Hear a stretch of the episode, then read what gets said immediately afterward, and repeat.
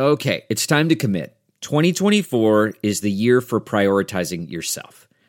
Begin your new smile journey with Byte, and you could start seeing results in just two to three weeks. Just order your at home impression kit today for only $14.95 at Byte.com. Byte clear liners are doctor directed and delivered to your door. Treatment costs thousands less than braces, plus, they offer financing options, accept eligible insurance, and you could pay with your HSA, FSA.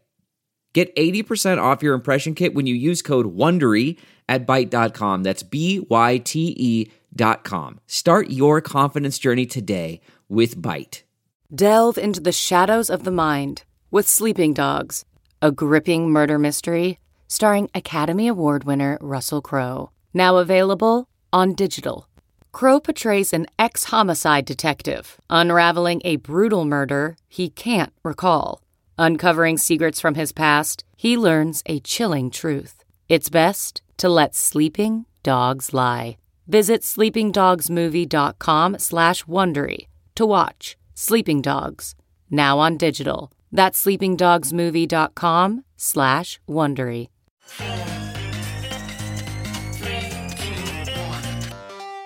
Welcome back to The Breakdown with me, NLW. It's a daily podcast on macro, Bitcoin, and the big picture power shifts remaking our world.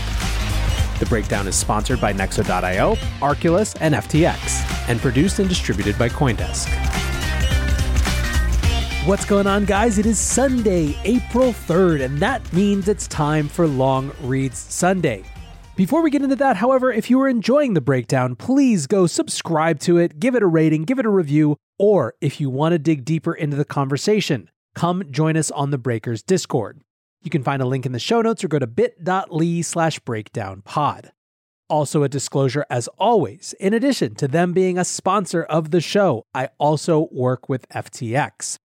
All right, so for this long read Sunday, we are doing a combo. We're going to read one thread and then one written essay, and they both kind of come out of this discussion that we've been having around the European Union and the European Parliament's vote this week to add new, pretty cumbersome AML rules to unhosted wallets. The first is a thread from the one and only Punk6529. It's called On the EU Giving Up. I watched a panel on AI and machine learning at a conference hosted by the European Commission. Nine people on the panel. Everyone agreed that the USA was 100 miles of the EU in machine learning and China was 99 miles ahead, except for those who believed that China was 100 miles ahead of the EU and the USA 99 miles ahead. In any case, everyone agreed that in the most important technology of the 21st century, the EU was not on the map. The last person on the panel was an entrepreneur. He noted that the EU had as many AI startups as Israel, a country 150th the size. And, by the way, two thirds of those were in London, that was heading out of the door due to Brexit. So basically, the EU had one third the AI startups of Israel, and this was a few years ago. So the panel discussion turned to what should the EU do? And the more or less unanimous conclusion, except for the entrepreneur, was we're going to build on the success of GDPR and aim to be the regulatory leader of machine learning. I literally laughed out loud. Being the regulatory leader is not a real thing. Imagine it is the early 20th century and imagine that cars were invented and that the USA and China were producing a lot of cars. The EU of today would say, building cars looks hard, but we will be the leader in stop signs. This is defeatism. This is surrender. This is deciding to be a vassal state of the United States and China in the 21st century. The EU is already a Web 2 vassal to the US tech companies. None of its own, so it has to try to limit their power and it is a form of defeatism whose implications are just starting to show. If the EU decided that it would not make cars in the early 20th century, the loss would not only be no car manufacturers, it would be loss of all types of industrial and manufacturing expertise. There would be no Airbus, there would be no BMW, there would be no German companies selling high precision equipment to Chinese manufacturers.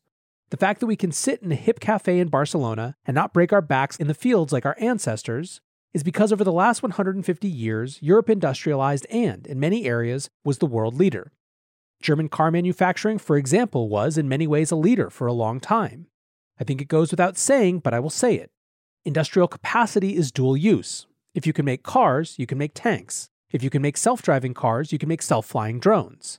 And while maybe in the future we will have peace in our times, today the world is still a rough place. If you want to protect European interests, yes, it is nice to project soft power and culture and values. I am all for it.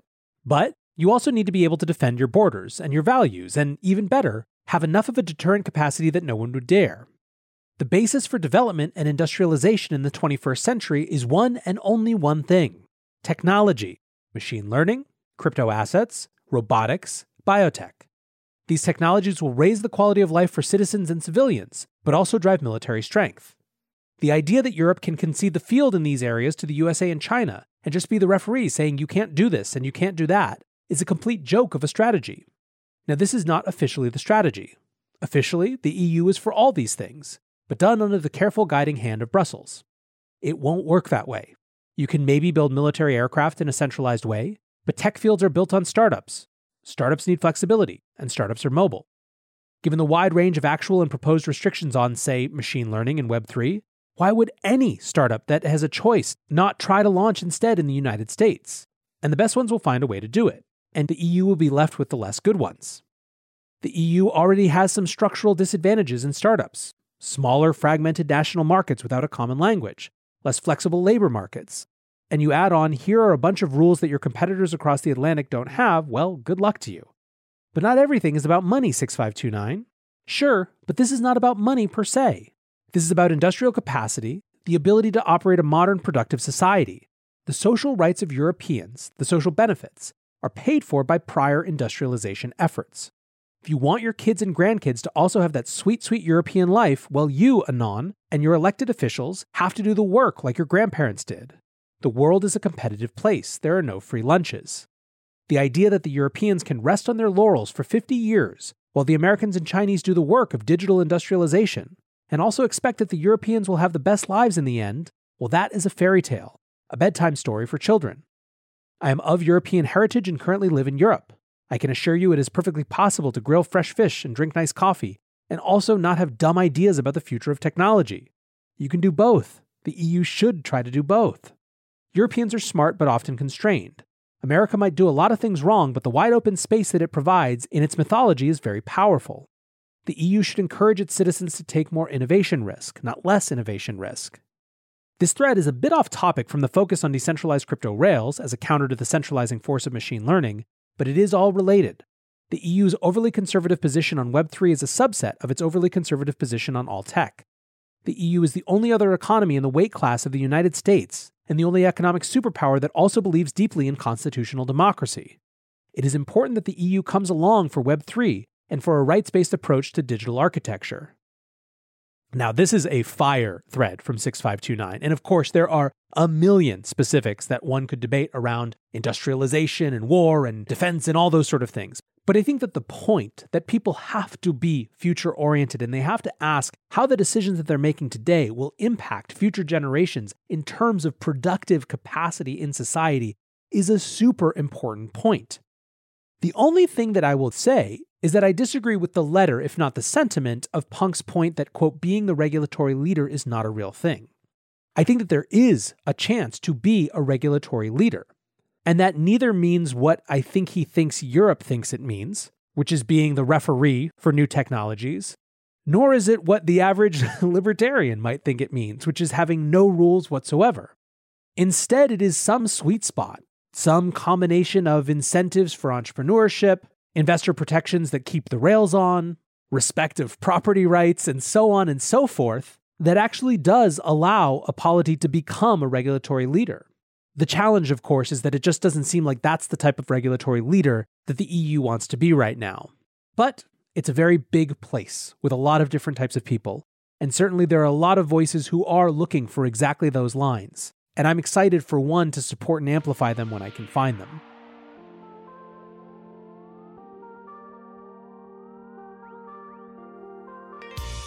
Looking for ways to step up your crypto game? Then go with Nexo. For starters, you get free crypto for each purchase or swap.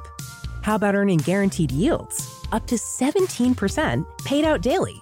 Ideal for you hardcore hodlers. You don't even need to sell. Instead, borrow instant cash against your assets. Get the most out of your crypto with Nexo at nexo.io. That's N E X O.io. Meet Arculus, the next generation cold storage wallet. Arculus secures your crypto using three factor authentication, providing a simpler, safer, and smarter way to store, buy, swap, send, and receive crypto. Arculus is offline cold storage. Your private keys are encrypted on the Arculus keycard and are never online. Stay safe from hackers with no cords, no charging, no Bluetooth. Just crypto security made simple. Buy Arculus on Amazon today. The breakdown is sponsored by FTX US. FTX US is the safe, regulated way to buy and sell Bitcoin and other digital assets with up to 85% lower fees than competitors. There are no fixed minimum fees, no ACH transaction fees, and no withdrawal fees. One of the largest exchanges in the US, FTX US is also the only leading exchange that supports both Ethereum and Solana NFTs. When you trade NFTs on FTX, you pay no gas fees. Download the FTX app today and use referral code BREAKDOWN to support the show.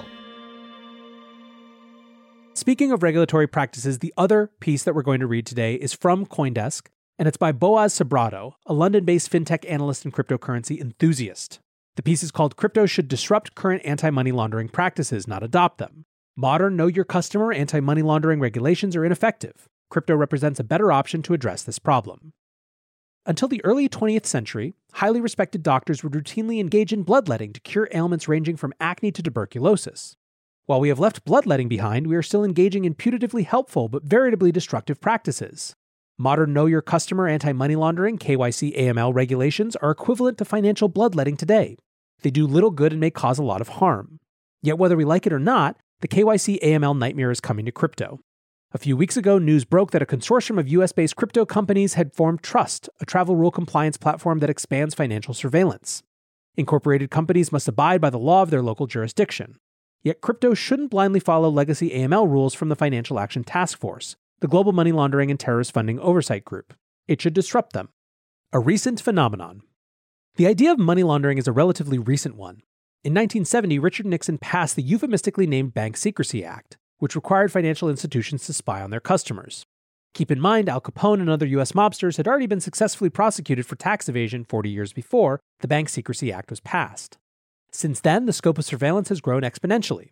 For example, banks in 1970 were required to report transactions in excess of 10,000.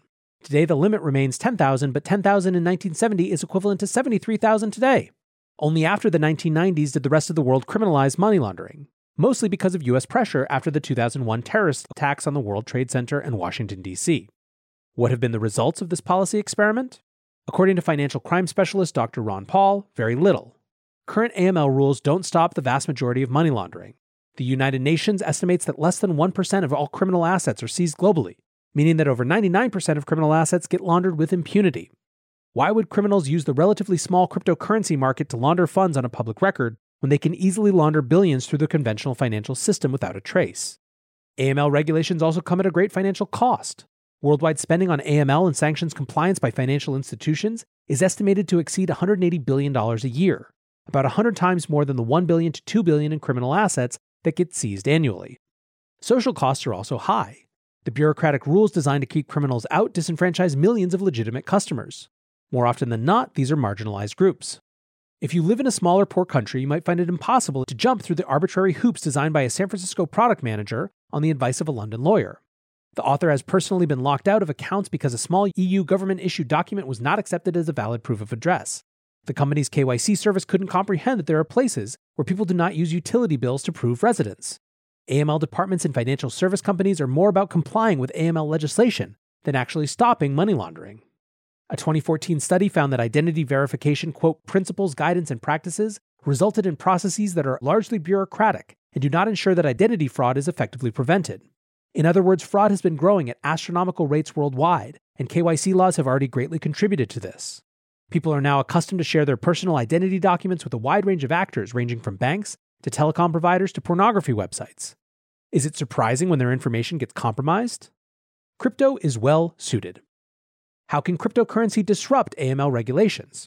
Cryptography based systems are uniquely well suited for proving identity and source of funds. Moreover, they can do so in a privacy preserving and transparent way. For instance, you could open accounts at a centralized entity pseudonymously using a public key verified by a trusted authority. That way, you only have to trust one entity with your details.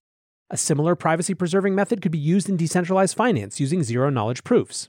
Indeed, there is evidence that crypto is starting to disrupt sanctions enforcement. Coinbase announced it had limited access to its services in 25,000 wallets that may be related to sanctioned Russians. The non custodial privacy focused wallet Wasabi has announced it will be blocking sanctioned addresses from its CoinJoin pools, meaning that users can be confident they won't be mixing funds with sanctioned individuals. These measures, while countering the censorship resistant ethos of cryptocurrency, generate much less collateral damage than the blanket bans and creeping surveillance of the current regime. Although medical bloodletting was probably well intentioned over centuries, it caused a lot of unnecessary suffering, came at great societal cost, and did nothing to treat disease. The cryptocurrency industry was born from a realization that the modern financial system leaves individuals vulnerable to abuse by trusted third parties. Current regulatory hodgepodge of FATF driven KYC and AML regulations have birthed ineffective systems that do little to stop money laundering. Instead, they enable political censorship, financial surveillance, fraud, and inequality. The cryptocurrency industry should lead by example through the use of new, innovative, and effective anti crime methods instead of forcing old, ineffective ones. Now, I think this is a good piece. I don't necessarily agree that the crypto industry's job is to willfully disobey the law, and that's not exactly what the author is advocating for. But I do think that the crypto industry could be a leader in a larger national and global conversation about the cost of financial surveillance regimes and the potential that these new types of systems actually offer more scalpels than hammers. I think, in other words, that there is a positive, productive, future oriented conversation to be had that aligns financial sovereignty and the needs of a society as a whole. But inertia is a hell of a thing, so having that conversation will not be easy. For now, I want to say thanks again to my sponsors Nexo.io, Arculus, and FTX, and thanks to you guys for listening. Until tomorrow, be safe and take care of each other. Peace. Hey, Breakdown listeners, come join Coindesk's Consensus 2022, the festival for the decentralized world, this June 9th through the 12th in Austin, Texas. This is the only festival showcasing and celebrating all sides of blockchain, crypto ecosystems, Web3, and the metaverse, and is designed for crypto newbies, investors, entrepreneurs, developers, and creators. Don't miss speakers like Cathie Wood, SBF, CZ, Punk6529, and Joe Lubin, to name just a few. Use code BREAKDOWN to get 15% off your pass at Coindesk.com slash consensus 2022.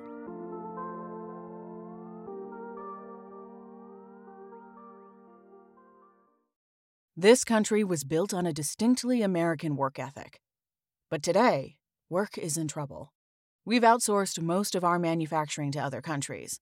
And with that, we sent away good jobs and diminished our capability to make things. American Giant is a clothing company that's pushing back against this tide.